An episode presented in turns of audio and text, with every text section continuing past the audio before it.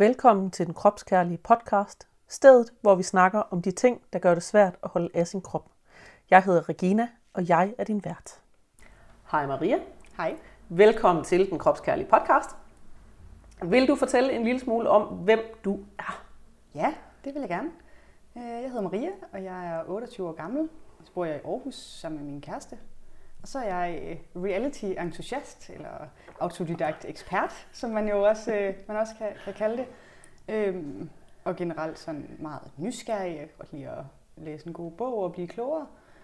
Øhm, Og så har jeg igennem lang tid sådan interesseret mig for øh, sådan repræsentation i medierne, og sådan, Mhm. hvad, hvad er det egentlig, vi, vi ser, og hvad, hvad, hvordan påvirker det vores forhold til hinanden. Øhm, særligt sådan med fokus på handicap og seksuelle minoriteter eller andre typer minoriteter. Og så mere for nylig sådan også i forhold til tykke mennesker og krop, og hvordan vi øh, hvordan medierne viser kroppe, og hvordan det påvirker, hvordan vi ser på vores egen og hinandens kroppe. Det er, sådan, det er derfor, jeg er her, eller Mm. jeg tror, det er derfor, jeg er her Ja. i dag. Ja, du skrev til mig her for ikke så længe siden og sagde, øh, Regina, det er som om, at programmet Fede Parforhold, det har ændret sig af, at jeg har lyttet til din podcast blandt andet. Og, og hvor du var sådan lidt, det synes jeg er spændende det her, men jeg forstår det ikke helt. Ja, lige præcis. Ja. Og øh, så var jeg sådan lidt, og jeg tror, du foreslog også at lave en podcast om det. Jeg tror faktisk, det var dig, der foreslog det. Og hvor jeg var sådan lidt, det vil jeg helt vildt gerne. Jeg synes, det er mega fedt det her med, at, øh, at øh, du godt tør at invitere andre ind i din proces mod forståelse her. Og at du er allerede der, hvor du kan sige, jamen, der er et eller andet her. Jeg kan ikke helt sætte finger på, hvad det er, men jeg kan se, der er et eller andet. Jeg vil gerne forstå det bedre. Det er jo, det er jo sådan, vi bliver klogere. Og altid fedt at spørge om hjælp til at blive klogere. Så det er det, vi skal snakke om i dag. Ja. Og øh, jeg synes jo, det er super interessant det her med, at du sidder med reality-brillerne på, og jeg sidder med de tykke aktivistiske briller på, fordi at, at det er jo det, altså det er jo det, det her det er. Det er øh, reality-tv, der handler om tykke mennesker. Øhm, mange kan godt lide at lade som om, at det er dokumentaragtigt, men jeg vil mene, at fede parforhold er, eller fede forhold er reality-tv.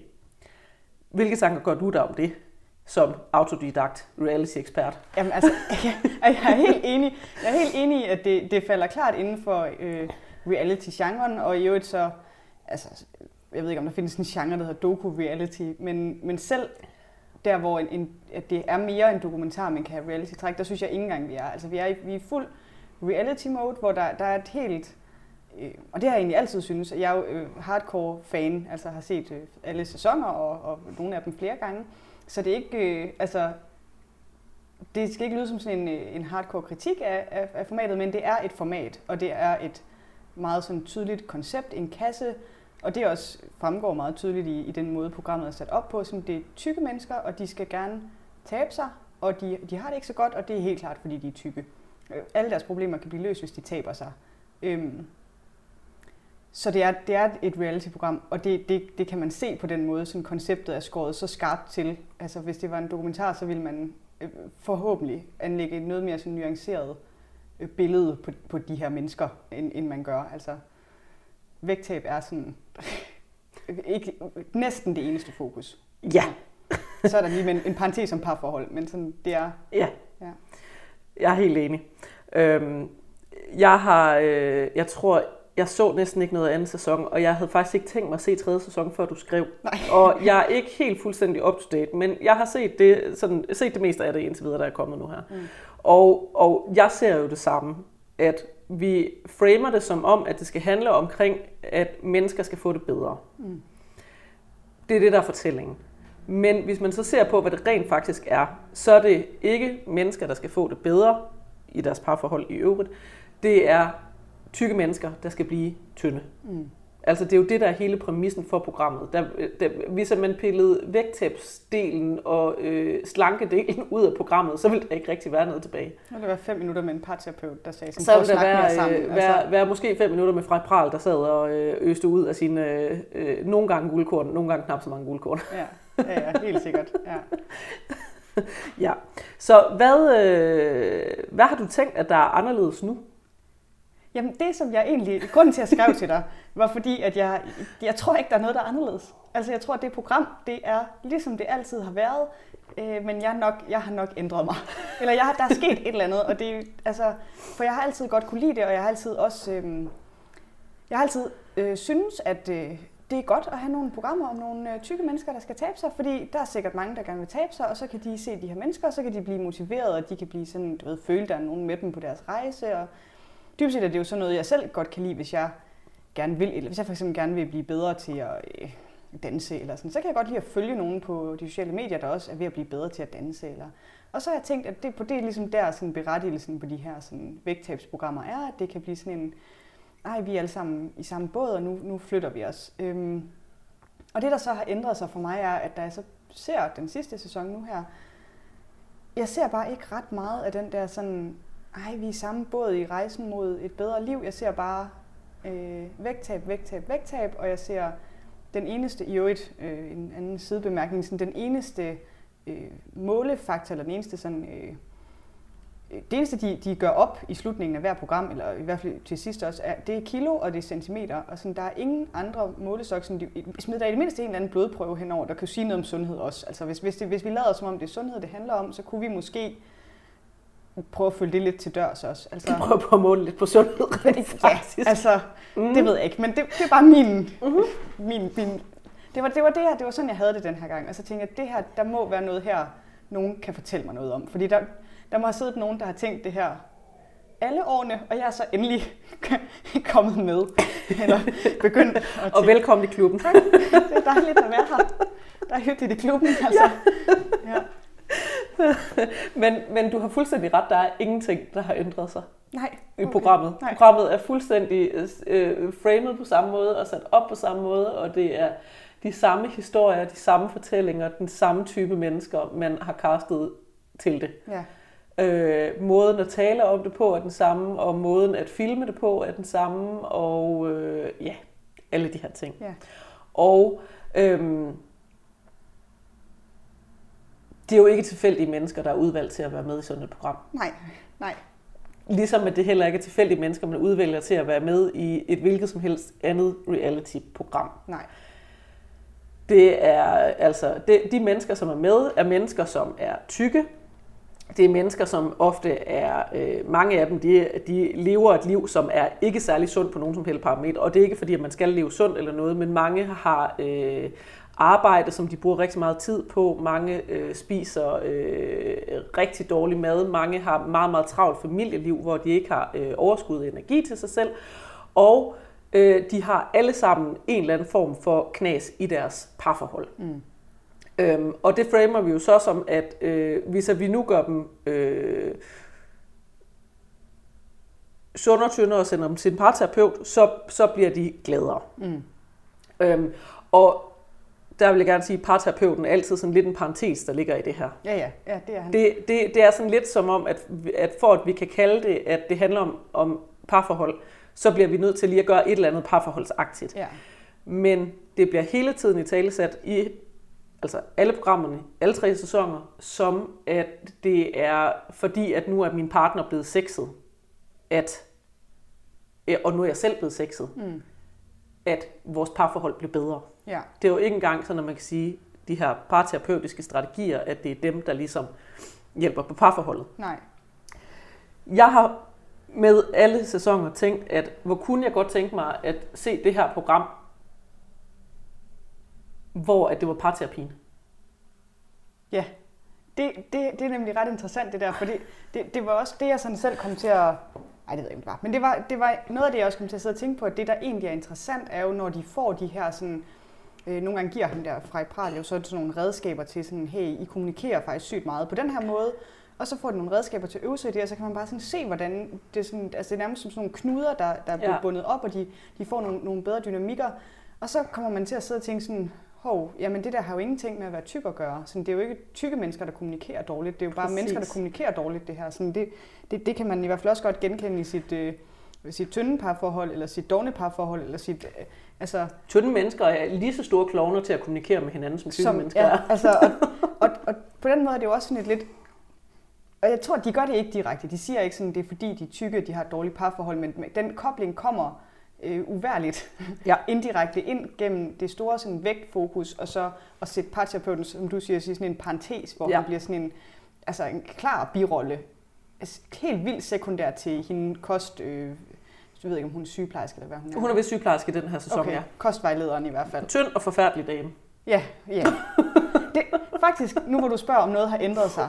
Der er noget, der har ændret sig lidt, og det er, at i den første sæson, der havde de simpelthen det mest, det, altså måske det mest øhm, ubehagelige. Ja, hun var meget ubehagelig. Det var altså, voksenskæld ud, og alt. hun var virkelig ubehagelig. Hun var vist nok klinisk diætist, tror jeg. Hun var meget, meget ubehagelig. Ja, Jamen, det var hun, og, og hun, hun havde altså, også noget, som jeg tror nærmest alle andre kostvejledere ville være sådan, ja, det, det der, det er sådan slå op på side 1 i, hvordan vi ikke gør, når vi taler med klienter. Det, så gjorde hun alle ja. tingene, ikke sådan, altså shamede dem for resultater, de der selv var tilfredse med, og Altså alle mulige ting. Der var ingen anerkendelse af noget som helst. Der var heller ikke nogen respekt for, øh, hvad øh, individerne i første sæson selv ønskede. Nej, at der var på et tidspunkt, hvor en af dem i første sæson, hun kom og var sådan lidt, jeg har det faktisk godt, jeg er faktisk glad, jeg gider ikke at tabe mig mere. Og så fik hun en skideballe af dimensioner af både sin mand, men også af diætisten, ja. fordi at hun havde opgivet projektet. Ja. Hvor det var sådan lidt, men, men søde diætist, det her, det handler ikke om dig. Nej, og hun bliver nemlig, for det, det hun gør, er nemlig, hun bliver ikke engang sådan lidt skuffet, eller sådan lidt,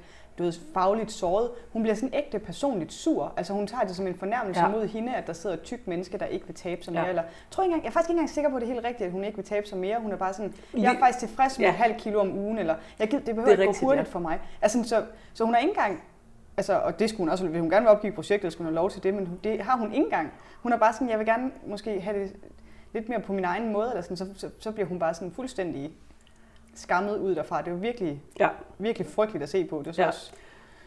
Apropos det, så er det jo faktisk den ting, der har ændret sig i alle tre sæsoner. Der har været en ny diætist hver gang. Ja. Der har været en ny kostvejleder i alle tre sæsoner. Hvorimod at parterapeuten har været den samme alle tre sæsoner. Ja. Det kan man jo også tænke over. Ja, det kan man. Det kan man. Altså, han har også, altså, han har også tv-tække frej, ikke? Det altså, har han. Han er, han er sådan en rigtig ja, tv-darling, ikke? Det men, er han. Men ja, hvis jeg skulle vælge en favorit diætist, så tror jeg faktisk, det var hende i anden sæson. Hun var sådan ligesom mere... Øhm, hun er bare enormt glad, og det hjælper altid. Altså, ja. mennesker, der virker meget glade, men, men sådan... Men, men de har alle sammen, og jeg ved heller ikke om det, altså det, noget af det kan jo også være, at de bliver sådan skamklippet af DR, altså fordi det er helt tydeligt, at sådan programmets øh, mål er, at vi skal, vi, altså det er vægttab det her, det handler om. Så det kan også være, at de nogle gange bliver sådan, der bliver klippet i dem, når de siger, åh, der er mange ting, man skal fokusere på, men øh, det her er en måde at blive mindre på. Og så klipper det ud og siger, at det her det er en måde at blive mindre på. Ikke? Altså. Men igen, jeg tror nærmest ikke, jeg har set noget andet sæson. Øhm, er det ikke også en tynd diætist, de har med der? De er kun tynd, altså ja, rolig nu, Regina. Der ja, er kun tynde ja, mennesker er, med i det program. Ja, lige præcis. Men hun er og jeg, måske bedre end hende, der var i den første. ja. altså. Men jeg synes jo, det er interessant den her med, hvordan at, vi vel, altså, at man vælger tre tynde mennesker til at lære tykke mennesker, hvordan at de stopper med at være tykke. Tre tynde mennesker, der aldrig har haft erfaring med, hvordan det er at være tyk, og aldrig selv har skulle tabe sig. Ja. Jamen, fuldstændig. Ja. Enten aldrig selv at skulle tabe sig, eller så har man måske en galopperende spiseforstyrrelse selv, når at man vælger at blive øh, kostvejleder. Det kan man jo tænke over. Det, det er min fordom. Jeg vil ikke pege fingre af nogen, men hende fra første sæson, der var, hun gav dem jo også sådan nogle øh, kostplaner, hvor altså, en kæmpe stor mand, og jeg, nu ved jeg ikke, hvor, hvor høj han var, men han vejede i hvert fald rigtig mange kilo, og jeg synes ikke, han så ud som om, altså jeg tror også, han var høj, han har nok været næsten to meter, og, og han, altså han havde en kostplan, hvor han skulle spise 1500 kalorier om dagen. Ja. Og uden, jeg er ikke klinisk diætist, og jeg ved meget lidt om, hvor mange kalorier man skal have, men, men jeg synes umiddelbart, det lyder meget lavt. Altså ja. det lyder som noget, der ville være lavt for mig. Ja. Øhm, så, så, så hun har jo haft et, jeg ved, hvad var min pointe? Hun har i hvert fald haft et... et, et hun, jamen, men det lyder jo som sådan en, hvor at det faktisk ikke er ham, det handler om. Det, hun har en model, som han skal passe sig ind i, ja. i stedet for, at at det skal passe til hans liv. Det er også noget, det jeg oplever med tredje sæson. Vi har det her par, jeg kan ikke, hvad hedder han? Dem, der har bed and breakfasten. Øh, Eilif. Eilif, ja. Eilif, som rigtig, rigtig godt kan lide mad, der smager smager godt. Ja. Altså, han kan godt lide ting, der er paneret, han kan godt lide kød, og han kan godt lide en masse forskellige ting. Og så kommer der den her... Diætist? Ja, måske, måske lidt københavner diætist type, der øh, godt kan lide øh, vegetarisk mad og synes, at linser og kikærter er fantastisk. Og så øh, giver hun ham en kostplan. Stukket i hånden. Sådan her skal du spise. Og der er ingenting af det, han kan lide, som står på den. Nej. Han må intet af det, han godt kan lide, og som giver ham livskvalitet. Nej. Og så peger de fingre efter ham og siger blodprop. Ja. Og så må han jo sige, "Jamen, okay, så må jeg jo øh, indpasse mig alt det her, fordi at ellers så dør jeg, og min datter hun har slået hånden af mig i øvrigt, fordi at, øh, ellers dør jeg. Ja. Øhm, men, men den her med, hvordan at intet af det er tilpasset de mennesker, det handler om. At menneskerne bliver ligesom et produkt i et firma, hvor at I, vi har sådan en one size fits all her, den bliver I alle sammen klemt ned i, og når I har gjort det, der står her, så bliver I tynde ude på den anden side. Ja. Ja. Eller vi kalder det ikke tynde, vi kalder det sunde, fordi at vi, vil, vi, vi har ikke behov for at slanke folk, vi vil gerne gøre folk sunde. Det er jo Ja. det, der, der man siger er præmissen. Men sjovt nok, så bliver sundhed, som du siger, altid gjort op i antal tabte kilo. Ja, øh, det bliver kun gjort op i. Det bliver kun gjort op i. De tager Og- nogle blodprøver på dem på et tidspunkt, men jeg tror faktisk ikke engang, de, de nogensinde snakker om, om resultaterne på dem. Altså, der, der er ingen, der sådan... Øh, Jeg tror, der var i det nyeste afsnit, der er kommet nu her, mens vi optager, der tror jeg nok, at de snakkede et eller andet om noget kolesteroltal, der måske var faldet ved ham der Eilif. nå, okay, ja. Og der har de nok kigget specifikt på ham, fordi at han havde øh, Det der de her blodpropper. Ja. ja. Øhm, men noget af det, jeg synes er interessant ved de her programmer, det er, at vi går jo fra øh, ulykkelige par til øh, glade par, der godt kan lide hinanden. Ja, Ja. Og hvis at det nu er, at man skulle lave et øh, forsøg i en fysiktime, en kemitime, et eller andet naturvidenskabeligt forsøg, mm. man skulle lave, så ved man godt, at man må kun pille ved én faktor ad gangen. ja, Ja. I reality-programmet Fede, forhold piller vi ved rigtig mange faktorer på samme tid. ja, Vi piller ved, hvad folk spiser, hvor meget folk spiser, hvor meget folk bevæger sig. Nogle af dem, der er man også inde og kigge på, hvad de laver af fritidsaktiviteter. Og øh, alle sammen, der kigger vi på den faktor, der hedder øh, parterapi. mm, Det er rigtig, rigtig mange forskellige faktorer, man piller ved på én gang. Og i fede parforhold bliver konklusionen så vægttab.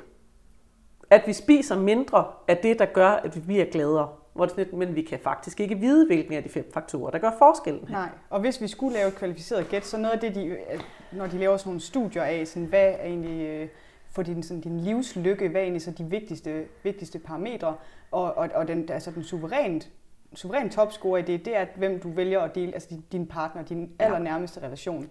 Det er, er sådan det, der fylder allermest. Så, så hvis du skulle lave et kvalificeret bud på, hvorfor de her mennesker bliver så relativt meget gladere, så kunne det jo selvfølgelig være, at vi har arbejdet på det, som er deres, øh, det, er sådan en af de vigtigste parametre på livslykke. Præcis.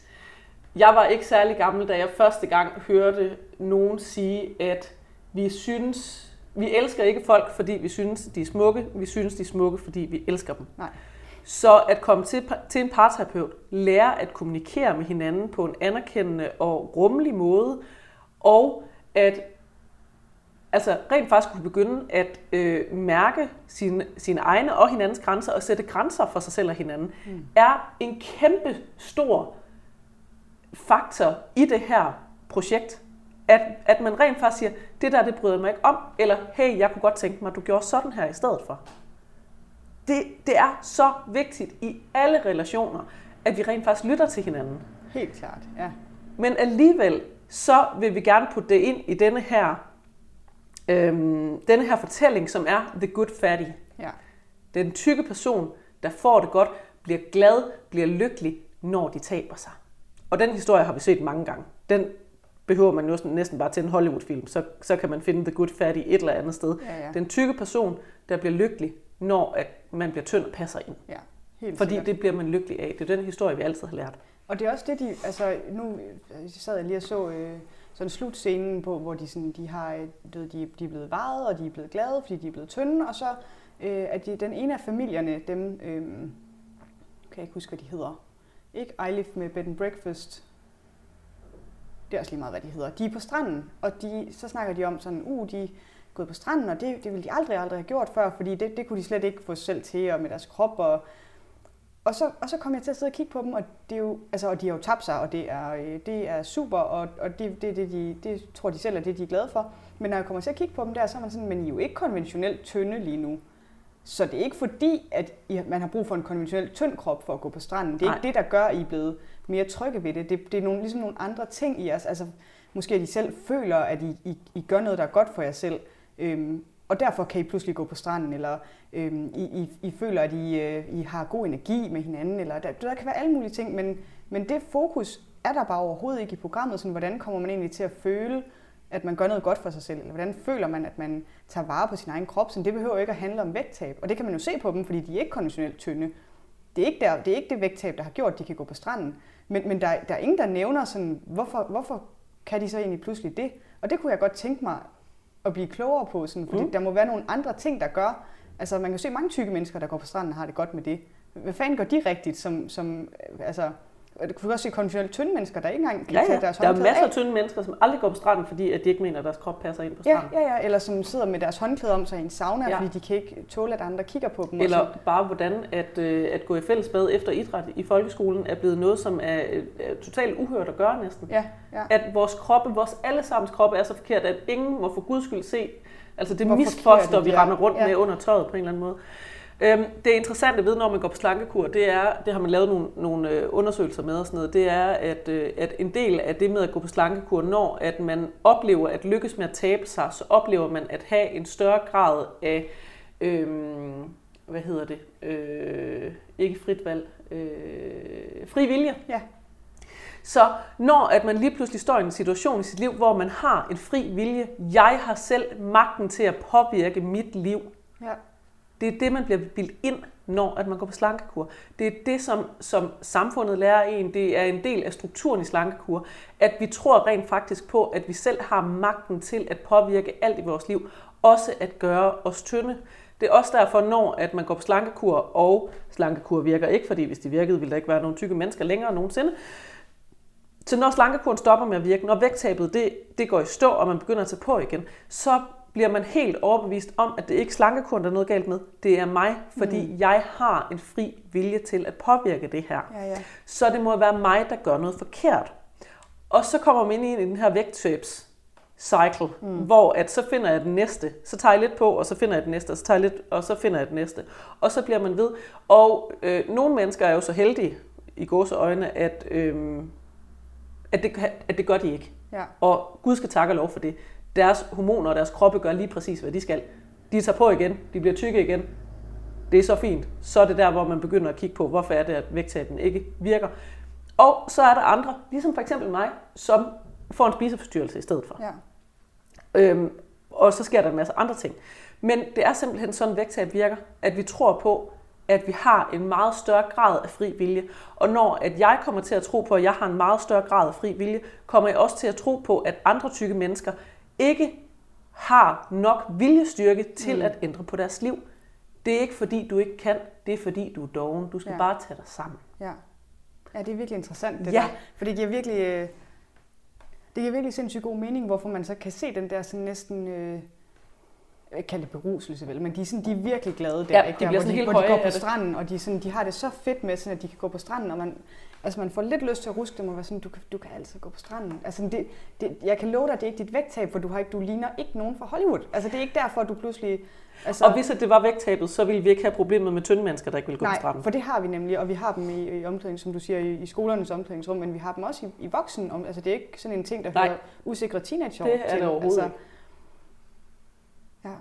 ja, det giver sindssygt god mening. Ja. ja det gør det. Og øhm, Ja, så det er den her med, at man tror virkelig på, at jeg har evnen og magten til at påvirke mit eget liv i meget højere grad. Og, og så er det, at man kommer til også, jeg har nogle gange sagt, og det er noget, som, som for mange folk kan blive rigtig, rigtig sur over, at nogle af de mest tykfobiske mennesker, der findes, det er tykke mennesker, der er på slankekur. Ja. Eller som ikke har taget på igen endnu. Ja. Fordi de tror på, at de selv kan påvirke deres liv. De tror på, at vægttab er en mulighed, og de er, øh, de er dem, der har regnet den ud, og alle de andre tykke mennesker er jo bare tykke, fordi de ikke kan finde ud af at tage sig sammen. Ja, ja. De kan ikke finde ud af at gøre det rigtigt, de har ikke regnet den ud endnu.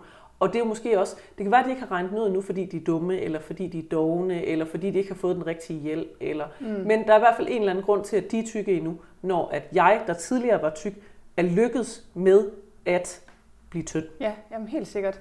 Og, så, og så, så, så glemmer man ligesom det der fokus på, at sådan, den der følelse af, at man kan have øh, selvbestemmelse og magt i eget liv og sådan noget, ja, det, det, det kan du sagtens finde uden vægttab. Altså du kan sagtens sådan gøre gode ting for dig selv, uden at du taber dig, og mm-hmm. du kan mhm. sagtens... Øh, eller, Som for eksempel at lære at kommunikere ordentligt med sin partner. partner. Det kan du sagtens øh, Det kan man godt gøre. Det har ingenting med, med vægttab eller mad at gøre. Nej, og du kan også beslutte dig for, at du vil, og nu siger jeg sagtens, det, det vil jeg faktisk gerne lige uh, men, trække tilbage, men, men, men man kan... I gås øjne er det bare at vælge at gå på stranden. Ja, og man kan i hvert fald arbejde med det på andre måder end at tabe sig, og det må være noget andet, de har arbejdet med, der gør det, fordi de har ikke så meget, de, eller de har tabt så sygt meget, men de, det er ikke...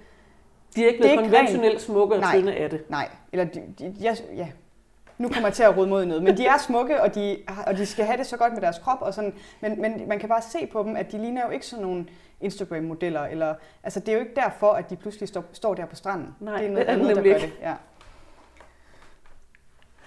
Eller og mennesker er smukke. Så. Ja, jo jo, men der er stadigvæk øh, mennesker er smukke, og så er der konventionel skønhed, som er det kapitalismen ligesom dyrker, og som er det, som er med til at lære os alle sammen at virke gode nok. Ja, helt sikkert. Og det er klart, det, de også, det er jo også derfor, de der skrækkelige scener øh, i starten, som jo sådan både på den ene måde på den ene side er noget af det, jeg godt kan lide ved, altså hvis man skal forsvare de, den her slags programmer, så står der nogle virkelig ærlige mennesker og snakker om, hvordan de har det med deres krop, og mm. de må gerne have det dårligt med deres mm. krop. Det er faktisk ikke fordi... Det har de fleste af os. Ja, altså det er sgu ikke fordi, at de ikke må det, men, men samtidig så kommer de der scener, hvor de står og taler med hinanden, og sådan, så kigger de ned ad hinanden, og så siger de sådan, uh, sådan så min mave ikke ud for 10 år siden, eller jeg kan da godt se, at du har fået større bryster, eller en, en, din numse hænger lidt, eller...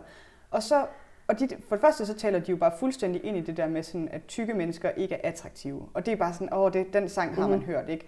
Men, men, men det bliver også sådan nogle, nogle scener, hvor at de sådan... Øh, jamen, hvad bliver det sådan nogle scener, hvor... Men det, det bliver sådan nogle scener, hvor at, at vi, vi får forstærket, at det, de har det dårligt med, er jo, at de ikke ligner det, kapitalismen eller samfundet eller konventionel skønhed er. Mm-hmm. Og det er ligesom, at, at der deres problem ligger, at de falder uden for et eller andet traditionelt skønhedsideal, mere end at det egentlig er deres krop. Altså. Jeg synes, det er interessant, du siger det her med, at, øh, at tykke mennesker ikke er sexet og sådan noget, men ham her, Eilif og hans kone, der fortæller de jo om på et tidspunkt, hvor han er sådan lidt, at, at altså, så står han jo og, og siger en hel masse klamme ting for at få sin kone med til at, at øh, gå ind, fordi de skal knalde. Og det er simpelthen sådan en skøn scene i, øh, i det der program, øhm, og, og, og hvor det er bare så tydeligt, at de to bare så godt kan lide hinanden mm. i virkeligheden. Og så sidder de bagefter og snakker om, hvordan det er sådan, ah, men det, er godt nok, det har godt nok været en skidt uge, hvis ikke at de har knaldet tre gange. Ja. Og hvor det sådan sexliv, ikke? Ja, jamen lige præcis, hvor det sådan lidt, de fleste, de fleste unge mennesker gider jo ikke engang at knalde med hinanden, hvor de, sådan, de kan bare virkelig godt lide hinanden, de to. Ja. Og jeg tror faktisk heller ikke, man ser dem særlig meget ved parterapeuten. Det er mest i forhold til den her bekymring omkring ham. Ja øhm, og hans helbredsproblemer, ligesom, hvor det, sådan lidt, det er ikke engang, altså den del gider vi ikke engang rigtig at gå op i med dem, fordi at, jamen, de, de er faktisk ret glade i forvejen, ja. begge to. Ja, ja. Altså der er sådan nogle ting, hvor det, sådan, det fungerer måske ikke så godt, og der er måske nogle ting, som de egentlig gerne vil lave lidt om på, sådan noget, men det er sgu ikke deres relation, der fejler Nej, nej, det er, på det er faktisk mere relationen til datteren, der er et ja, problem der. Ja. Og, og deres øh, forhold til arbejde, tror jeg også ja. lidt. Der er et eller andet med, at de, ja. sådan, de knokler virkelig meget. Jeg har den der bed and breakfast, og øh, han har noget, øh, noget VVS-virksomhed ved siden af også, ja. vist nok og sådan noget. Ja. Der, jeg tænker, at de er øh, overworked, ja, det tror begge jeg også, to, ja. og, og at de måske i virkeligheden har mere brug for altså, mere tid til hinanden, ja. og mere tid til ja, ja. ro og hvile. Altså, de, det er ikke sikkert, at de behøver at gøre mere, fordi måske gør det i virkeligheden virkelig, virkelig meget. Ja. Måske er det ikke fordi, at han er for inaktiv og spiser forkert, at han har hjerteproblemer. Måske har han faktisk underliggende stress og har haft det i mange år. Ja, det, det kan man nemlig. Og stress er fandme hårdt for hjertet. Ja, ja. For nu, nu hvor du lige siger det der, så, så, øhm, så kommer jeg også lige bare til at tænke på, at en af sådan præmisserne for programmet næsten er jo det her med sådan, um, øh, de her par har et dårligt sexliv, eller sådan, og det underliggende, sådan, fordi de er tykke, ja. har tykke mennesker øh, har et dårligt sexliv. Og det, det har de to jo netop mm. ikke, og det er jo derfor, der er så uendelig lidt fokus. Der kommer først fokus på det, efter de ligesom har tabt sig lidt, at de egentlig knaller ret meget. Ja. Men, men det er ikke mit indtryk, at det er fordi, de har tabt sig, at de Nej, nej, det har, de, det, det har de, de gjort fortalt, hele tiden. har det været de 30 år, de ja, har været gift. Ja, det har de altid gjort, så det fokus kunne man jo også, hvis, det skulle, hvis man nu skulle lave et program om vægttab, eller sundhed, eller hvad man nu kunne kalde det, så kunne man måske godt lægge det fokus også. Sådan, mm. Nej, nej de, de knaller sgu fint, men, men, men øh, måske hvis de ikke skulle arbejde hele tiden, så kunne de knalde endnu mere. Ja. altså, ja. Eller have endnu mere energi til at knalde, Ja, eller, eller hvad det nu skulle hvad være. de nu skulle tænke sig. Men- lavet noget, noget god mad til sig selv, så de ikke Ja. får lavet sådan nogle løsninger, hvor, som giver blodpropper. Ja, altså. eller, eller få, ja, altså få, få lavet noget god mad, så man har tid til at nyde sammen. ja, lige præcis. Fordi man ser jo altså stort set ikke, at de rent faktisk har tid til hinanden. Nej, nej, det gør man ikke. Nej. Hvor det sådan et, Det er også derfor, det er så overraskende, at de har så godt et sexliv. Ja. Der er sådan et eller andet... Jamen, de, altså, de to, de, dem er man overhovedet ikke i tvivl om, de kan bare helt vildt godt lide hinanden, og Nej. det har de altid kunnet. Nej. Men det er man faktisk ikke i år med nogle af parne. Nej. Der var der i den der første sæson, hvor det faktisk var virkelig ubehageligt med hende der, som... Øh, Ja, hende med manden, hende der ikke Ja. ville tabe sig. Øh, eller, ja, hende, ja. som gerne ville gøre lidt tingene på sin, lidt på sine egne præmisser, og det, det må man aldrig gøre, når man er tyk, men også som, som så har den der mand, der... pressede hende helt vildt oveni. Ja, altså nu, nu må man ikke sidde og sige noget ondt om nogen, men sådan, han var virkelig frygtelig. Ja. Altså, han var... Han havde nogle seriøse issues, som var hans at arbejde med, og det, det gik, kom til at gå ud over hende. Fuldstændig, ja. Altså det var virkelig ham og hans problemer, det handlede om, og, og, og det blev hun en del af. Fordi det var jo ikke hende, der skulle arbejde med noget der. Det var jo ham, der virkelig havde nogle problemer og Ja. havde brug for noget terapi. Helt vildt, ja. Helt vildt. Og havde brug for hjælp. Ja. Men, men Men så kom det til at handle om hendes tykkhed i stedet for. at ja, kunne ligesom ja, lige præcis. Ja, ja. Fordi det var jo heller ikke ham, der var tyk i den relation. Nej, nej, det var og det hun ikke. var heller ikke så, så tyk igen. Så stor var hun heller ikke. Nej. Øhm, Jeg- det- men, men det var jo det, der sådan ligesom, og, jeg, og, og der tænker jeg lidt, at man hører tit om forhold, hvor at, øhm, det hører jeg i hvert fald jævnligt om, parforhold, hvor at, øh, at konen har syntes, at manden skulle have noget terapi, for eksempel, fordi at han havde nogle problemer at arbejde med, og det har hun kun få ham til at kunne gå med til ved at gå i parterapi. Mm. Og ofte siger mænd også nej til den del. Mm. Øhm, men, og jeg tænker, det er det samme. Der er endt der, hvor det sådan, jamen så forsøger jeg at få det til at handle om noget andet agtigt, for at prøve på at få hjælp mm. til, til det, der måske egentlig er det reelle problem. Men, men de kom jo ikke videre med det reelle problem, fordi at det blev ved med at handle om krop. Ja, og, ja, ja, det gør det nemlig. For hun, hun er nemlig en af dem, der snakker meget om det der med sådan, ej ja, hvis vi kunne komme til at bolle lidt mere, det ville jeg sygt gerne.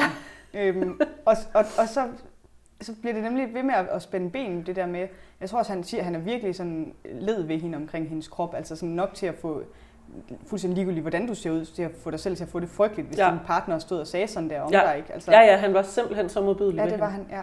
Også, ja, at han kunne fortælle, hvordan at, at, at han sådan, synes, hun var helt ulækker og sådan noget, hvor at, Ja, ja. Det er jo noget, som jeg nogle gange som aktivist oplever. Jeg kan nogle gange godt finde på at stille mig op uden tøj på, så få folk til at skrive på mig, hvad de har det svært ved ved deres krop. Og det er sådan nogle gange, så har folk næsten tårer i øjnene og siger undskyld til mig, bare for at skrive på min krop, hvad de hader ved deres krop. ja, ja.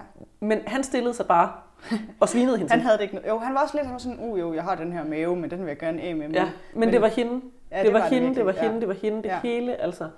Jeg tror også, der er på et tidspunkt, og de har, det er jo sådan nogle, der har været kærester virkelig længe, ikke? og så siger han sådan, ah, men fordi hvis du bare kunne se ud som dengang, dengang jeg mødte dig, det ville være helt perfekt. Og så ser man sådan nogle billeder, det ligner seriøst nogle billeder fra en gymnasiefest. Ja. De har to børn, de er to voksne, der har to børn sammen. Ja. Sådan, du vil gerne have, hun ligner en 17-årig gymnasieelev. Det kommer nok ikke til at ske. Det kommer ikke det er sådan, ske. Altså optimistisk for alle. Sådan, det, det, har ikke engang noget at gøre med, at hun er tyk. Det er bare sådan, der er ingen, der kommer til at se ud, som de var 17, når de er 30. Altså det er sådan helt... Og har fået to børn. og har fået to børn. Altså, det er helt håbløst. Og det, det kunne man også... Altså, nu er det jo også public service. Altså, det kunne der med godt lige... Der kunne godt være kommet sådan en infoboble op, hvor der lige stod... Nu kan jeg ikke huske, hvad han hed. Øh, Jan har et eller andet problem med sig selv, og det, det putter han over i Jane nu, og det, det er ikke så godt. Det skal man lade være med. Don't do this at home, eller sådan Også fordi jeg tænker, at hvis man kiggede på det på den måde, hvis man, altså jeg, jeg har lidt overvejet, at skal pitche sådan et program, hvor at det netop handler om, jamen det er mennesker, der måske gerne vil tabe sig, og det er mennesker, der har det hårdt med deres kroppe, men i stedet for, at man bliver tilbudt hjælp til et vægttab, så bliver man tilbudt hjælp til at forstå, hvorfor har man det svært med sin krop. Mm. Og hvad er det, at man rent faktisk øh, tror, at man kommer til at opnå ved den her drøm om et vægttab. Mm. Fordi at tit, netop som du siger, jamen det handler ikke om at være konventionelt smuk Nej. Og tynd, at man tør at tage på stranden, Nej. eller at man har et godt sexliv, eller en hel masse andre ting. Men vi bilder os ind, at det ligesom er det, der gør, at vi ikke, altså, vi ikke har adgang til de her dele af vores liv. Og sådan lidt. Men nogle gange kan det også være, hvis man har været i den samme, det samme parforhold i mange år, at man bliver ikke ved med at være teenageforelsket mm. eller nyforelsket. Det gør man ikke. Mm. Øhm, måske har man været dårlig til at kommunikere hele tiden, men, men jo længere tid, at man er dårlig til at kommunikere, jo mere presser man også hinanden, fordi at det, det er der op. Det er et glas, der lige så stille bliver fyldt. Der falder en dråbe hver eneste gang, man mm. kommer til at hakke på hinanden, og man ikke får sagt undskyld bagefter. Øhm, Jamen, altså sådan nogle ting, hvor det sådan, hvad er det, at der rent faktisk sker? Hvad er det, at der ligger, at der ligger bag alle de her ting? Hvad er det med altså, der, jeres øh, grænseoverskridende kommunikation over for hinanden? Hvordan optrapper I konflikter? Hvordan kan I, at der er så mange ting, man kan kigge på, og det sådan lidt, men hvad er det rent faktisk, der ligger til bund for, at du tror, at du hader din krop? Ja. Det er også det, altså i, i bund og grund, min sådan kropskærlige mentordelen af min virksomhed handler om. Ja, ja, ja. Hvorfor tror du, du hader din krop? For det er ikke din krop, det handler om. Nej. Nej, men helt, helt sikkert. Øh, altså, jeg, jeg skulle lige sige held og lykke med det, men så det, det, der, der er bare sådan et eller andet med, at i hvert fald i det der reality, man kan også bare se det på, hvor stramt det der koncept er i forhold til sådan, jeg tror, der er i hvert fald en af dem, der også ryger i den nye sæson. Måske endda flere. Og det, er sådan, det, det bliver seriøst ikke nævnt mm. med et ord, altså i det her, fordi det, det er ikke... Det er ikke det, der er præmissen for programmet? Nej, det er ikke det, der er præmissen for programmet, så det, så det er der ligesom ingen, der nævner det. Altså immer væk, jeg tror, det er omkring 14.000 danskere hvert år, der dør af rygning. Øh, og det er sindssygt mange flere, end der dør af ting, man måske kan relatere til overvægt. Altså sind, det er ikke engang sådan, det kommer ikke i nærheden. Mm, altså, overhovedet ikke. Det er virkelig, og, og, og overvægt er jo også sådan... Øh, altså, der er bare, det er bare sådan meget mere komplekst. Det er i hvert fald ikke en adfærd, ligesom rygning. Altså, Nej. det er sådan meget mere komplekse ting, der, sådan, der spiller ind der. Så det er bare sådan, hvis, hvis det, man lader som om, er, at det her skal handle om sundhed, så, så vil man i hvert fald have nævnt sådan, igen, bare lige en faktaboks, hvor ja. der står, øh, Ejlef øh, ryger også cigaretter, og Ja. øh, det er faktisk rigtig, Og det er faktisk rigtig rigtig dårligt, når Det skal man, man får faktisk- blodpropper. Man, jeg kan ikke huske, om Ejlef ryger. Nu skal Nej, jeg heller ikke huske, lægge men- nogen noget til last, men sådan, det, altså, så, så, så du, hvis jeg skulle skyde på noget, det er jo også derfor, at der sidder sådan nogen som mig, der sådan, altså jeg har ligesom aldrig prøvet at, øhm, eller jeg ved ikke, jeg har ikke aldrig prøvet at have min krop i hvert fald. Jeg har aldrig prøvet at skulle døje med et vægttab, eller skulle sådan være igennem den der mølle, og det, det gør jo, at sådan min, min erfaring med det bliver sådan, hvad siger dem, jeg kender, og hvad ser jeg på tv. Ja. Og, og, og længe har det jo også bare været sådan, at jeg har bare accepteret, at de programmer om vægttab, eller øhm, selvforbedring, eller hvad man kan kalde de her, de her koncepter, øh, de, de, de har bare det her sådan ensidige fokus. Så det var egentlig også noget af det, der var min motivation for at skrive til dig, var sådan, mm. hvordan, hvis man skulle gøre det her ordentligt, hvad skulle, hvad skulle man så gøre? Altså, nu, nu sagde du det der med, sådan, man skal, så skal man have et fokus på, for fanden tror du, du hader din krop? Og så skal man starte der. Eller, Ja. eller på parterapi. ja. Men jeg synes, det er interessant her til at starte med, der sagde du denne her med, at, øhm, at det her med motivationen. Det her med, at så kan man følge nogle andre, som skal igennem det samme som en selv, og så kan man blive motiveret af det. Mm. Men det interessante er, at du sammenligner med, nu vil du gerne lære noget nyt danseagtigt for eksempel. Ja. Så kan du blive motiveret af nogle andre. Det er jo netop en adfærd. Ja. Det er netop noget, man kan gå ind og pille ved. Ja. Og man kan gøre noget ved. Man kan øve sig, man kan træne, og man kan gøre. Hvorimod at blive motiveret af, at andre mennesker, de taber sig. Det er ikke en adfærd at tabe sig. Det er en adfærd at sulte sig selv. Mm. Det er en adfærd at træne, og træne for meget måske. Det er en adfærd at øh, have en livsstil, hvor at man, man øh, hvor at man arbejder alt for meget. Det er en øh, adfærd at, øh, at være rigtig dårlig til at kommunikere med sin partner. Der er rigtig mange ting, der er en adfærd, men det er ikke en adfærd at tabe sig. Nej. Så det er jo interessant, hvordan at det her med, at nogle andre taber sig, bliver en inspiration for, hvordan man selv kan gøre, for det er ikke en adfærd. Det er ikke, at tabe sig er ikke en, en, øh, en øh, skill, man ligesom kan lære, mm. men man kan lære at blive rigtig god til at sulte sig, for, Ja, ja, for eksempel. ja, ja. Man kan lære adfærden, der gør, at man taber sig. Mm. Som for eksempel er sindssyge kostplaner, der ikke passer til det enkelte individ. Det kan være overtræning, det kan være, øh, det kan være spiseforstyrrelse. Spiseforstyrrelse er også rigtig, rigtig meget adfærd. Ja. Sådan nogle ting er adfærd. Ja. Så det der med at blive motiveret af eller til, hvad er det, man motiverer, mm. bliver motiveret af eller til, når det Ja. er. Så i virkeligheden, når man ser det som sådan et inspirationsprogram, det er ikke et inspirationsprogram. Nej. Fordi det er ikke inspiration til, at, at, at man kan gøre noget. Det, det er bare sådan en, en, se her, nu kigger vi på tykke mennesker, og øh, putter dem på tv i bedste sendetid for underholdningens skyld. Mm. Det er reality-tv på niveau med Paradise Hotel. Mm. Og jeg tror ikke på, at der nogensinde er nogen, der vil tænke, Paradise Hotel, det er fandme godt public service. Nej. Nej, det tror jeg heller ikke, der er. Og, og, og det er også, altså, hvis, altså i hele den der motivation, så er det jo, altså, det er jo også det er jo ligesom noget, jeg siger, fordi at jeg har prøvet at tænke over, hvad er det egentlig, hvor, hvad, hvilken berettigelse synes jeg egentlig, de her programmer har, udover netop, som du siger, underholdning. Det er derfor, jeg selv ser det. Det må Mhm. det jo være. Der er jo Mhm. en eller anden grund til, at man tænder for det, ikke? Men øh, hvis det skulle tjene som motivation, så skulle man ligesom tænke, at øh, så fra vi startede med at vise sådan nogle vægttabsprogrammer, og guderne skal vide, at dem har der været mange af, altså i alle mulige former, altså øhm, øh, det her, der var det der, øhm, øh, hvad hed mit liv er fedt, eller et eller andet, fede, Der var sådan et, hvor de kom på sådan et, det er sådan et rigtig nul program, ja. hvor de kommer på højskole. Ja. Og også igen sådan nogle sultekurer, restriktion og øh, altså Livet er fedt, tror jeg bare, det hedder. Livet er fedt, ja, ja. det gjorde det sikkert. Det var sådan, med sådan nogle rigtig, sådan rigtig nul, sådan noget med ja. at stå og skylle kødet for at vaske fedt af det og sådan noget. Du ved, sådan alle de der sådan ja. helt, øh, helt sådan... altså, og så skulle man jo tro, at i alle de år, hvor sådan nogle slankeprogrammer har eksisteret, så ville der så være færre og færre tykke mennesker i vores samfund, mm-hmm. fordi de, der skulle sidde nogen derude og blive motiveret til at tabe sig. Og nu, jeg har ikke de nyeste tal, men sådan, jeg ved, at vi bliver flere og flere, der er tykke. Altså det gør vi. Mm-hmm. Så, så de, de, altså, med far for at sige, det virker ikke. Altså, sådan, de, men det gør det ikke. Det virker i hvert fald ikke sådan, som vi tror, det virker. Der vi, har, vi har snakket om at behandle tykke mennesker på fuldstændig samme måde i, i altså mange årtier, hvis ikke flere århundreder, og der, vi bliver ikke tyndere af det. Nej. Så, så den der idé, vi har om, at hvis vi nu bare behandler tykke mennesker på den her måde, så bliver de tynde. Og sådan mm. Men alle tallene siger, at det virker ikke. Det virker omvendt nærmest. Det virker omvendt nærmest. Ja. Og øhm, hvis det nu er, det plejer, det, jeg, øh, min øh, socialpædagogiske guru, han hedder Bo Heilskov Elven, øhm, og han plejer at sige, at øh, hvis at man bliver ved med at gøre den samme intervention, og bliver ved med at få det samme resultat, som man ikke ønsker, så er det altså ikke borgeren, man arbejder med, som gør noget som helst forkert her. Mm. Så er det altså den professionelle, der skal finde ud af at gøre noget andet. Hvad er det for en mærkelig intervention, jeg laver, som ikke virker? Ja, ja. hvorfor er det, jeg bliver ved med at gøre noget, som ikke giver det resultat, jeg ønsker? Og hvorfor bliver jeg ved med at gøre det på samme måde, og mm. tro, at jeg får et andet resultat af ja. det? Det er det, vi gør med slankekur. Det er det, vi gør med den slags vægttabsprogrammer, som fede forhold er som mit fede liv var, som en hel masse andre ting er, det er, at vi tager det samme narrativ og den samme metode og øh, gør det samme igen og igen og igen. Det kan godt ske, at vi kalder metoden noget andet. Så kan det være, at vi kalder den livsstilsændring, eller vi kan kalde den Masser vi holder lidt op med at vaske kødet og ja, sådan men det, ja, ja, det er virkelig, vi skruer men, på nogle marginaler ja, i stedet lige for præcis. at. Men i princippet er det, øh, vi, øh, vi sætter folk til at spise mindre. Mm. Øhm, og vi har gjort det i mange, mange, mange årtier, og øh, vi bliver ved med at sige, at det er det samme, man skal gøre. Vi gør, nu, nu skal man til at gøre det ved børn også. Jo, altså jo tidligere man kan få fat i dem, jo bedre. Og sådan. Men alle erfaringer viser, at det ikke virker. Hvorfor bliver vi ved med at gøre de samme idiotiske krumspring og tror, at vi får et nyt resultat? Mm.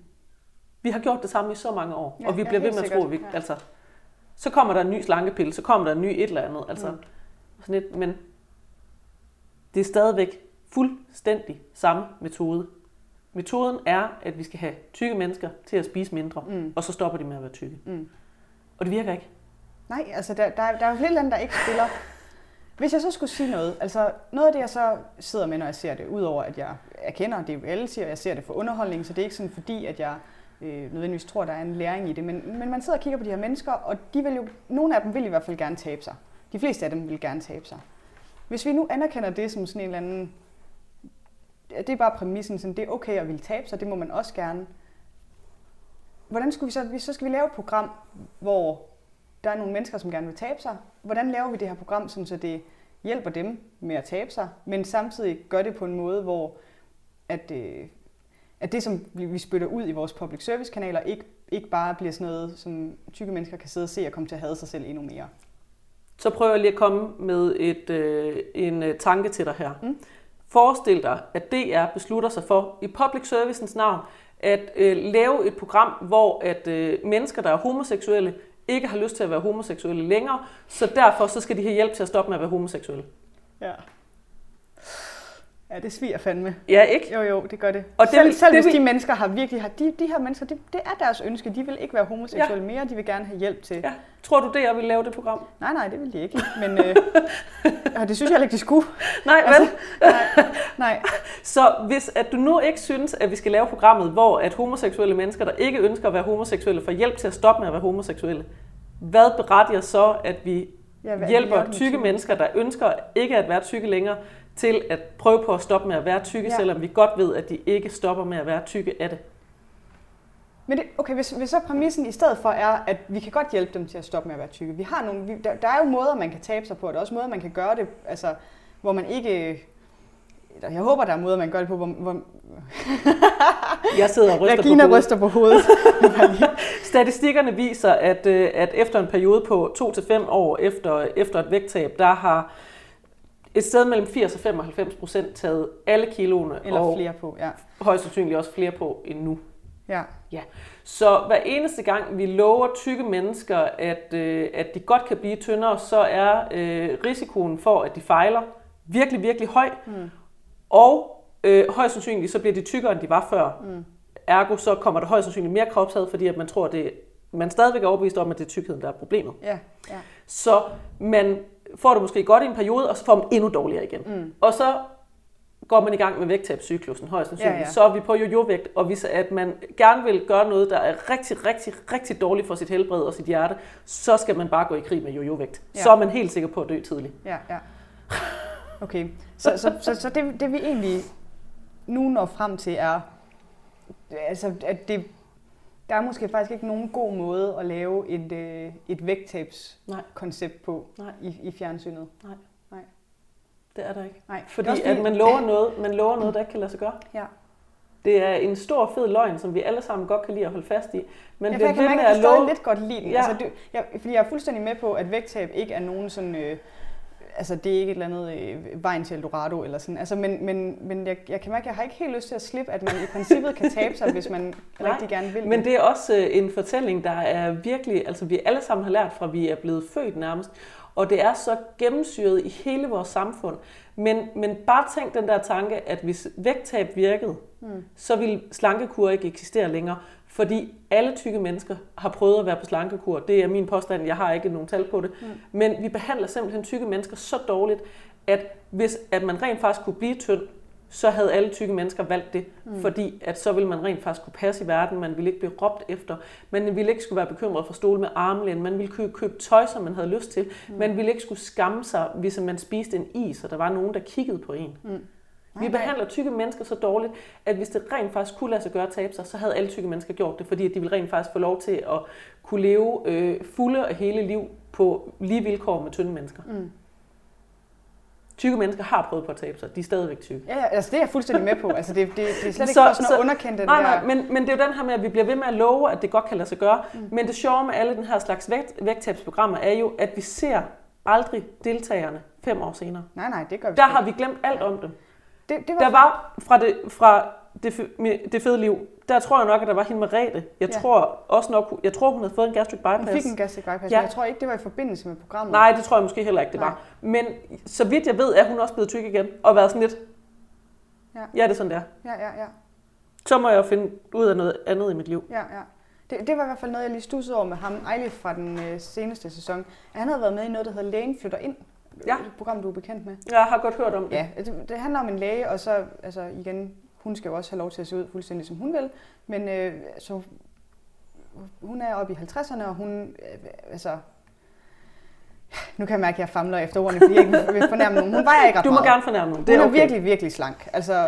Ja. kunne godt ligne sådan en, der fiser ud til maratonløb og sådan noget. Og så skal hun jo flytte ind hos de her familier, hvor der er en, der skal tabe sig. Øhm, og det har Eilif faktisk været med i tilbage Mhm. i 2016. Ej, hvor interessant, og det virkede heller ikke. Og, og, nu, og nu, nu, hvor du lige siger fem år, så er det faktisk virkelig spændende, fordi 16 det er jo fem år fra nu. To, to til fem år plejer man at sige. Hvis, hvis, øh, hvis Ja. 16 er fem år fra nu, og min hovedregning ikke er helt. Mhm. elendig, og, og der, øh, der var jeg lige inde at kigge på, at hans, øh, jeg kan ikke huske, jeg tror ikke, de vejer ham i det der øh, Lenfløn, men hans, hans taljemål, det er faktisk nøjagtigt det samme Mm-hmm. i, øh, i, i, i øh, hvad hedder det, i lægen flytter ind, som det var i, i fede forhold. Ja. ja. Men altså, et, et case-studie er jo ikke et, et bevis for, at Nej, ingen nej, nogensinde men- kan lykkes med det, men, men, men det, Men det de var har- spændende nu, hvor du lige De siger her det der. studier er, er lavet mange gange, og hvis man, det er stort set altid, når der er nogen, der siger, at vægttab godt kan lykkes, så er det vægttab, hvor man har kigget på en periode på to år. Ja. Men lige så snart man kommer ud over de to år, så er det, at folk begynder at opleve problemer, fordi der er det, at kroppen begynder at sige, nu kan, du kan tydeligvis ikke finde ud af at administrere øh, det her selv, så nu, nu overtager jeg lige. Mm. Og så overtager sulthormonerne, og man bliver mere inaktiv, og der sker faktisk en hel masse ting, som ikke nødvendigvis er særlig godt for ens sundhed, mm. når at man går på slankekur. For eksempel, at man bliver inaktiv. Vi ved, at fysisk aktivitet er skidesundt. Mm. Øhm, og ikke dermed sagt, at man skal være fysisk aktiv eller noget som helst, men, men man kan se en øh, stor sundhedsmæssig effekt af fysisk aktivitet. Mm. Så hvorfor er det så, at vi sulter mennesker sådan, at de bliver mindre fysisk aktive, og så kalder vi dem sundere, når det er? Ja. Ja, det er jo fordi, Fordi, har... fordi at når at man er træt, og man er udsultet, og man er det over en periode på måske flere år, så begynder ens krop simpelthen at modarbejde det. Mm. Og sige, prøv at høre, du har ikke energi til det her. Mm. Vi lægger os lige ned. Ja, ja, helt sikkert. Men det, det, ved, det ved man jo selv. Altså, hvis man er Ja. kommet på arbejde, og så har man spist sin frokost mega tidligt, og så skal man stå og forestille at være til et eller andet træning, man har meldt sig til klokken 6, og så er man fuldstændig flad for energi, fordi man har, ikke, man har fået for lidt at spise, Ja. og så, så gør man sig i hvert fald ikke særlig umage. Så vil man Ja. bare gerne hjem og have sin aftensmad. Ja. Så selv på altså et, altså en dags basis kan man begynde at se det her. Ja. Jeg har ikke fået nok at spise i dag, jeg har ikke energi til at gøre det, jeg har lyst til. Nej, nej. Selvom man endda har lyst til det. Ja. Så forestil dig, at man har sultet sig selv i to år, tre år, Ja. fire år. Kroppen den begynder altså, og, øh, altså jo længere tid man venter, jo hårdere sætter kroppen ind Mm. for at få en til at stoppe med at bruge energi, som man ikke har. Ja, ja, ja selvfølgelig. selvfølgelig. Altså kroppen kan ikke kende forskel på, om man er på slankekur, eller om der er hungersnød. Nej, nej, det kan den ikke. Det kan den ikke. Nej. Og, og hvis der er hungersnød, så vil kroppen virkelig, virkelig gerne passe på, indtil man overlever længst muligt. Mm. Ja. Jamen, det er virkelig interessant. altså, jeg, kan, jeg kan mærke, at jeg er ikke helt parat til at slippe, men altså, jeg ved heller ikke, hvad, jeg har ikke noget at sige tilbage, så det er jo det er tit et dårligt tegn, når man ikke man ligesom bare sådan holder fast i sin mavefornemmelse, ja. når man løber tør for argumenter. Nej, men, men det kan også godt gøre ondt at indse det her. Altså, det er virkelig, virkelig svært at indse. Der er virkelig mange mennesker, som har det svært, hvor det er sådan lidt, jamen, det her, det har jeg lært hele mit liv. Ja, ja. Så sidder du her og fortæller mig noget helt andet. Ja, Hvad fanden er også det? ja, ja. Selvfølgelig skal det have tid til at synke ind. Det er jo, altså, det er jo ligesom, hvis man skal i terapi, og man lige sådan, Gud, der skete også et eller andet i min barndom, som har gjort, at jeg er fuldstændig fucked up nu. Det skal jeg lige have lov til at Det bearbejde. ikke. Nej, vent lige lidt. Jeg skal lige have lov til at bearbejde det i fem uger, før jeg overhovedet kan tænke på det igen. Ja, Ikke? Og, ja. sådan lidt, altså det er jo sådan noget, der sker nu. Jeg sidder, jeg sidder og ødelægger din øh, altså, viden, du har haft hele dit liv. Ja, jamen helt sikkert. Ja. Ja, fordi jeg havde jo i min lille øh, notesbog, havde jeg jo siddet og været sådan brainstormet på, hvordan laver vi det gode vægttabsprogram, fordi det synes jeg jo super, det synes jeg er super interessant. Altså, Ja. ja. så var jeg sådan, ej, hvis vi nu får, får nogle, får nogle voice øh, vi får mm. nogen ind, som, som er skide øh, tykke, men som stadigvæk er skide glade, og så taler de om, hvordan fanden nåede de dertil. Og så, så, så får vi deltagerne til at snakke lidt med dem, i stedet for at, at vi bare har sådan nogle tykke mennesker, der sidder og hader sig selv. Så kunne vi måske få nogle glade tykke mennesker ind og fortælle dem lidt om, hvordan man bliver glad, og så kunne vi samtidig du ved, have en anden dygtig diætist, som måske ikke giver en to meter høj mand, der vejer 150 kilo, en kostplan med, på 1500 kalorier, og så, så er der også et balance i sådan, du ved, det er jo ikke fordi, der er noget i vejen med i sig selv, og vil spise sundere, eller vil vide mere om kost. Det er bare nødt til ikke at være, øhm, altså nødt til ikke at, at prøve at lade som om, at en voksen mand kan leve af 1500 kalorier og have det godt, ikke? Altså, mm, men altså, så skulle vi måske også bare kalde det noget andet, så kunne vi være sådan, de, vi, vi vil gerne lave det, det et øh, livsstil, det er måske også, det er lidt for tærsket, men, men- vi vil gerne lave et program om, hvordan vi får det lidt bedre med Ja. os selv, fordi det er jo ikke, der, Men- de her mennesker har jo nogle problemer, de har det fandme ikke særlig godt, når de kommer ind, vel? Nej, og hvis vi nu skulle snakke om sundhed, hvad så med, at vi snakker om sundhed i stedet for at snakke om Ja. tyndhed? Ja. Hvis vi nu gerne vil snakke om sundhed, så kan vi jo snakke om sådan noget som, at, jamen, hvis at folk nu har et misbrug for eksempel, mm. så kan det være, at vi skal kigge på det. Ja, for Fordi eksempel vi ved, hende- at misbrug er rigtig, rigtig skidt. Hende i den nye sæson, ikke, der, der drikker 8 liter cola Ja, om dagen. det er ikke så godt. Nej. Der er et eller andet galt der. Ja. Men det kan også være sådan noget som, at har du mørklægningsgardiner i dit soveværelse? Hvordan sover du om natten? Ja. Men også noget af det, som faktisk er aller, aller vigtigst for vores sundhed, det er gode relationer. Mm. Så når at man kommer i parterapi hos den gode fra Pral, og får hjælp til at have en bedre relation til den, altså med den nærmeste relation, man har i hele sit liv, sin valgte livspartner, jeg kan ikke undvære dig i hele mit liv, men vi kan fandme heller ikke finde ud af at behandle hinanden ordentligt. Mm. Når man så lige pludselig får hjælp til at behandle hinanden ordentligt, man får ro, man får tryghed, man får tillid, man får den omsorg, som man har behov for, og man ikke kan finde ud af at give udtryk for, hvordan man har behov for. Mm. Det er fucker sundt. Ja. Altså Ja, ja. fuck sund mad, fuck alle mulige andre ting. Men at have det godt i sin aller næreste relation, mm. som skal der, være der, hvor man har tryghed og tillid, og at man kan få lov til at være sig selv med alt, hvad man er af åndssvage følelser, alle mulige andre ting. Mm. Det er så helt vildt sundt. Ja, ja, helt sikkert. Og alligevel så bliver vi ved med at snakke om fucking grøntsager og linser. Ja, ja, ja, ja. Og så har vi lige det der par, parforhold i sådan en lille parentes. Ja. Og ja. Hvor det er sådan, at det, den sundeste intervention i deres liv, det er, at de får bedret deres relation til hinanden. Jamen helt sikkert. Jamen, det er Og helt enig i, alligevel, ja. så bliver det sådan en lille sidebøvs. Ja, ja, ja. Jamen, Det gør det. Altså, og, det, og jo mere man lægger mærke til det, jo mere er man sådan... Altså, Også fordi, at man kan også se der med ham, Eilif for eksempel, at jamen, det er ikke relation til konen, der fylder der, det er relation til datteren. ja, ja. Og den relation til datteren, at han får en bedre relation til sin datter, forhåbentlig, er sundt. Fordi han er sgu da også stresset over at have en dårlig relation til sin datter. Ja da. det har han sgu da ikke lyst Nej, til. nej, nej, han har det ikke. Så hvis vi gør, vi gør noget for deres sundhed, så skal vi jo gøre noget, der er sundt. Ja. Som for eksempel bedre relationer, sørge for, at de sover bedre, sørge for, at de har det bedre. Det kunne være, at Eilif han kan for eksempel godt lide at gå i sauna og gå ud og trille sig i sneen. Og sådan lidt. Det lyder meget sundt. det, jamen det, og Ja. det er helt vildt lækkert. Det er da godt for hans livskvalitet. Ja. Han kan godt lide at spise god mad. Selvfølgelig skal han have lov til at spise god mad. Ja, helt klart. Og I så, stedet for, at vi skal sætte ham til at spise alt muligt lort, han ikke kan lide. Han hader sit liv, fordi han har fået fjernet alt hans gode mad, han godt kan lide. ja, og det er jo en anden ting, som de... Øh, jeg tror også, det er faktisk... I hvert fald øh, Tina også, som er Ejlivs kone der, hun, hun snakker jo meget om sådan det der med, at der er nogen, der har taget noget fra hende. Ja. Altså det, det, hun er så optaget af Ja. det der, ikke sådan, der, de kommer og tager det der cola fra hende, Ja. hvor man sådan, oh, det virker også, uden at, og jeg aner ikke noget om, om øh, hvordan man øh, motiverer folk til at, at, at lave Ikke en, kostomlægning. fald.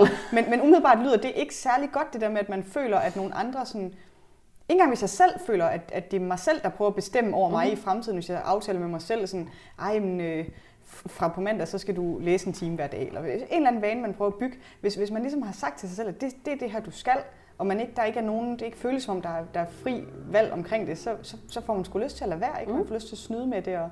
Også den der med, hun føler jo, at hun er blevet frataget agens i sit liv. Ja, hun gør. Der er nogle ja. andre, der kommer og bestemmer over mig.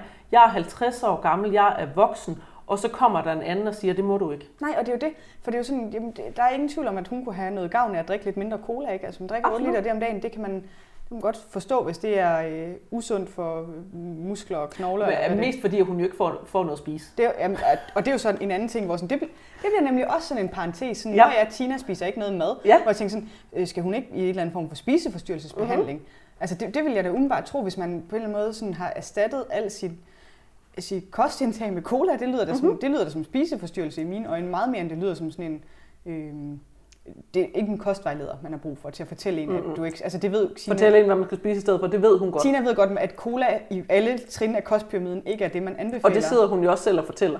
Ja, Det, Ja, det er jo ja. noget af det første, hun selv fortæller, at hun ved godt, at det her det ikke er Ja, godt. så, så, så, så hvorfor vi ikke har noget mere fokus på, hvor den vane lægger man så sådan en cola-vane om? Altså det er netop sådan en eller anden form for afhængighedsbehandling, ja. eller øh, Jeg kalder det en mestringsstrategi. Det er jo tit det, det er. En måde at håndtere svære ting, for Ja, eksempel. ja. Og en svær ting kan godt være mad, hvis at man Ja, er ja. en smule spiseforstyrret. Det kan godt være en svær ting, man skal håndtere. Så kan man håndtere det med cola i stedet for, eller smøger, eller vægttab, eller øh, overspisninger, eller en hel masse andre ting, misbrug Ja, ja, for den sags skyld. ja. Og hvis det er en mestringsstrategi, man bruger til at håndtere noget svært i sit liv, så kan man ikke bare fjerne den. nej, nej, Fordi det er ikke den, der er problemet. Det er ikke mestringsstrategien, der er problemet. Det er det, man prøver på og mestre. at holde væk Ja, ja. med sin mestringsstrategi, Ja, ja, der er ja. problemet. ja, selvfølgelig. Og det ser man jo alle mulige steder. Vi alle sammen, øh, så reagerer vi fuldstændig åndssvagt på noget, hvor vi sådan lidt, det burde de måske heller ikke lige have gjort sådan der. Men det er fordi, der er et eller andet underliggende, som gør alt, alt, alt for ondt at forholde sig til. Hmm, ja. Så, så finder jeg lige en dårlig måde at forholde mig til på i stedet for. Ja, helt men, men det er trods alt bedre, fordi det andet gør ondt. Au, au. Jeg kan ikke lide, det gør ondt. Nej, nej, men helt sikkert. Og, og det, det kunne, altså... Lige, Og så bliver det symptombehandling. Jamen det gør det. Og det, Colaen er symptom. ja, og, og det er der bare ingen, der, sådan, øh, der i tale sætter ud over og siger sådan, det er ikke så godt kun at drikke 8 liter Ja. cola, du skal Hvad, hvordan får vi dig til at skære ned her? mad, ja. Og, og med alt andet, altså det, det, er sådan et, det, det, det, det er generelt ikke en god, god måde bare sådan at fjerne så stort et element i et, Nej, ens nej. liv. Bare sådan, nu hakker vi det af. Vi amputerer den. De prøver så at erstatte lidt af det med mad, og det er jo selvfølgelig i udgangspunktet noget af, det er en del af, af løsningen, Jeg tænker, men, det- hvis man ligesom har det der problem, det kunne jeg i hvert fald ikke lade være med at tænke med min begrænsede viden om afhængighed og øh, mestringsstrategier eller og, øh, spiseforstyrrelser i øvrigt, men, men sådan, der må være et eller andet, der man skal have fat i, hvis, hvis det der det er, det er sådan, man, øh, man lever sit liv. Mhm. Mm-hmm. Ikke? Og det, det, det vil også klæde sådan et public service program at tage Mhm. mm-hmm. fat i, at sådan, fuck man, det er ikke kost det her, det er jo ikke fordi hun ikke ved, at man skal spise. Hun, har jo- hun ved udmærket godt, at det ikke er, er godt, det hun gør, og Ja. hun gør det alligevel. Ja. Hvorfor gør hun det så alligevel? Ja, ja, lige præcis. Det er, jo det, lidt det er jo det, man skal finde ud af, hvad er problemet faktisk. Og det er, sådan, og det er jo det, der er med alle vægttabsproblemer stort set.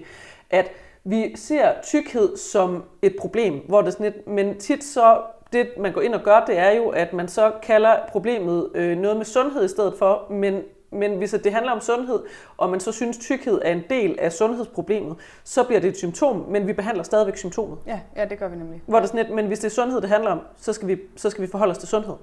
Det ikke er til tykkhed. Og, og, de, og det er jo det, de vender helt på hovedet. De, de tager jo og siger, at øh, tykkhed er problemet, og så dårligt parforhold, dårligt selvværd, øh, Det afhængighed. hele skyldes tykkhed. det, det, er, det, er sådan, det er symptomer på tykkhed, og så, så prøver vi at blive tyndere, så ser vi, om ikke alt det andet forsvinder. Det er virkelig, det er virkelig bagvendt, når man kommer til at tænke mm. på det på den måde.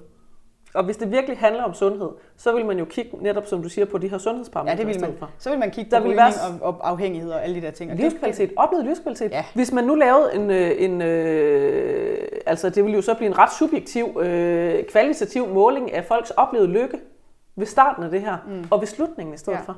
Det kunne jo være sådan noget, man kiggede på men i stedet for. Men altså, lykke er jo subjektivt. Den eneste ja. måde at måle det på er subjektivt, og det, det er, altså, der findes jo lykkeforskning, så det, ja. det kan man godt. Altså, ja, det, det kan man nemlig godt. godt gøre det samme, som lykkeforskerne ja. gør.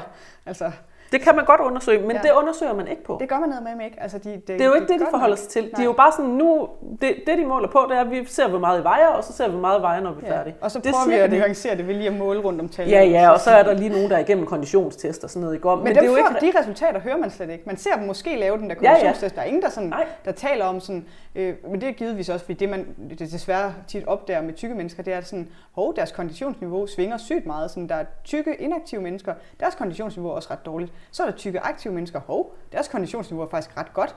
Nå, det ved vi ikke, hvad vi skal gøre med væk med og, det. Ikke? Og jeg tænker, at de fleste mennesker, som også er meget fysisk aktive, oplever også, at den dag, hvor at man har sovet rigtig dårligt, der har man med ikke særlig meget energi til at være nej, fysisk nej. aktiv. Nej, nej. Og den dag, hvor man har sovet godt, der kan man alt i hele verden. Ja. Så selv, selv hvis man er fysisk aktiv, så kan det stadigvæk svinge helt vildt meget fra dag til dag. Ja, ja. Så at lave en konditionstest på det ene tidspunkt, og en konditionstest på det andet tidspunkt, det siger ikke nødvendigvis noget. Nej. Og igen i forhold til sundhed, jamen de er jo også blevet sat til at træne. Ja. Det er jo også en del af det. Det er ikke noget, vi ser særlig meget, fordi det er jo ikke særlig spændende at se på folk, der træner. Nej. Det, det, der er sådan nogle små klip en gang imellem, at ja. de laver en mavebøjning. Ja, lige altså, præcis. Ja. Og, og der er jo også et, en helt anden ting. Der er meget lidt sådan fokus på øh, sådan bevægelsesglæde.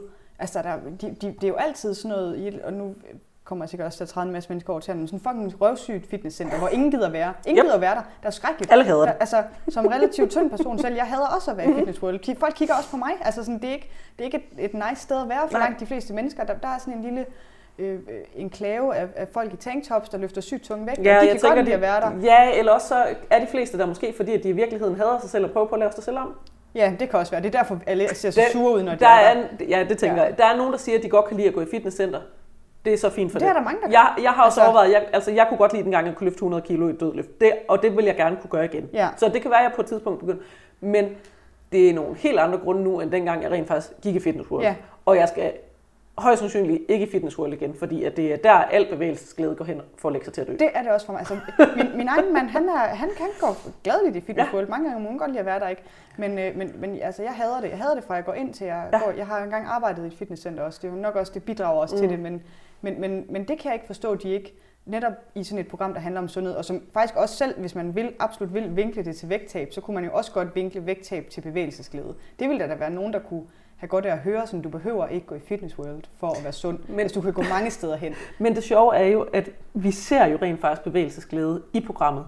Vi ser Eilif, der går i sauna. Han har det ja. lækkert med at sidde i sauna, ja, ja. og han skal ud og trille i sneen. Og han fortæller simpelthen om, hvor lækkert han har det, mens han triller rundt i den sne. Ja, men det er der ikke nogen, der nævner. Men det er der ikke nogen, der nævner, Nej. som værende noget, der gør noget som helst. Nej. Det er jo bare sådan en lille hobbyagtig ting nærmest. Ja, ja. Hvor det sådan lidt, men han har det godt ja. lige der.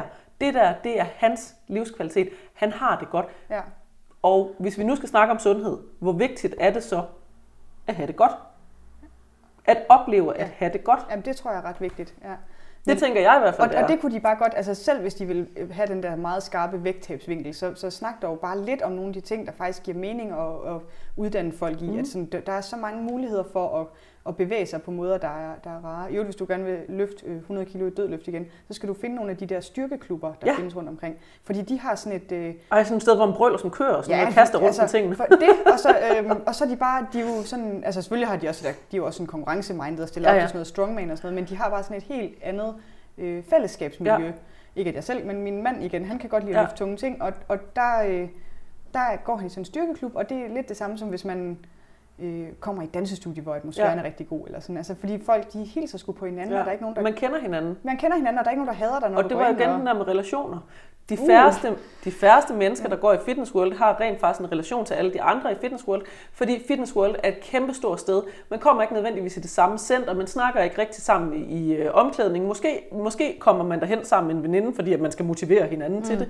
Hvor at, når man kommer i de her små steder, hvor at det rent faktisk bliver et sted, hvor at man snakker med andre mennesker, så er vi ude i relationerne igen. Ja, jamen, helt Og sikkert. relationer er pisse fucking sundt. Ja. Uanset om man går i et dansestudie, som der hvor vi har mødt hinanden, mm. eller om man går i en vægtløfterklub, eller om man går til spejder og sidder og snitter med en dolk. Ja, Det er lige så sundt at gå til spejder, som det er at gå i en vægtløfterklub på grund af relationer. ja, helt sikkert. Helt sikkert. Og relationer er noget af det, der gode relationer, trygge relationer, er noget af det, der er aller, aller sundest i vores liv. Og alligevel så er det aldrig relationer, vi snakker om. Nej, det skulle de Og- med lægge fokus på i sådan et program. Jamen det burde de. Ja. Ja. Og jo mere man sulter sig selv, jo dårligere bliver man til at pleje sine sociale relationer. Ja. Ja da. Det er jo også noget af det forfærdelige ved det, Ja. ja. at vi, man bliver vidderligt ikke sundere på nogen som helst måde af at sulte sig selv. Nej, nej, det gør man ikke. Og alligevel så kan vi godt lide at lade som om, at det handler om sundhed, Ja. ja. når at vi sætter seks tykke mennesker til at sulte sig. Punktum. Ja. Punktum. Det, øh, det, det øh, tænker jeg, det, nu er vi gået lidt over tid, så Nå, jamen, så bliver det ordene. Så jeg, bliver det heller ikke- ordene. jeg tror, jeg har sagt alt, hvad jeg, alt, hvad jeg har tænkt. fedt. Ja. Du har fået øh, mulighed for at reklamere skamløst for dig selv nu her i slutningen af podcasten, fordi at det må man generelt, når at, øh, man er med i en podcast. Det er løn, man får for at øh, give og øse ud af sin visdom, helt uden at få øh, nogen som helst penge for det. Jamen, det er dejligt. Ja. Jamen, det vil jeg gøre så. Altså, øhm, jeg kan godt lide podcast, og jeg har også en selv. Fedt. Øhm, det er sådan mest min mor og min far, der, der hører den, ikke om min kæreste engang imellem. Men øh, hvis du interesserer dig for øh, altså simpelthen frygtelige ting, der sker rundt omkring i verden, det kan være øh, sygdom og skibsforlis og ulykker og grusomme historier og kidnapning og sådan noget, Ja. så kunne du hoppe ind på Frygteligt Fascinerende. Ja. Og så høre det. Det er bare mig, der snakker og sådan helt amatøragtigt, ikke? Med, med mit lille manuskript og min lille mikrofon, men altså, Fedt. jeg håber, det bliver øh, gradvist bedre derinde, som, som det meste gør, når man begynder på det. Ja, ja, men det, man bliver som regel bedre af at øve sig. Hvis man ikke gør, så er det også lige meget, hvis man har det sjovt. Ja, det er det. Det er det. Ja. Fedt. Øh, hvad siger du, den hedder? Frygteligt fascinerende. Frygteligt fascinerende, og den Jeg har ligger selv fundet på navnet. Det er godt navn. øh, ligger den de fleste steder med Ja, Køben Podcast? alle mulige Alle steder. mulige steder. Ja. Yes, det er så fint. Virkelig, virkelig mange tak for, at øh, du vil være med. Jamen, jamen, selv tak, skulle jeg lige Og så sige. virkelig, virkelig mange tak for, at du øh, tør at, øh, at stille dig op her og sige, der er ting, jeg ikke ved, og jeg vil gerne blive klogere. Jamen, og helt sikkert. Der er så det må andre, meget, jeg ikke ved. Ja, og det må andre gerne have lov til at være en del af. Det er Ja. fandme, det er fandme modigt. Ja. Det er øh, kæmpe, kæmpe tak. Tak Helt du ned, helt ned fra det dybeste af mit hjerte. Jamen, Velbekomme, siger jeg så. Du lyttede til den kropskærlige podcast, stedet hvor vi snakker om de ting, der gør det svært at holde af sin krop. Jeg hedder Regina, og jeg er din vært. Tak fordi du lyttede med. Hvis du vil vide mere, kan du gå ind på t-regs.dk.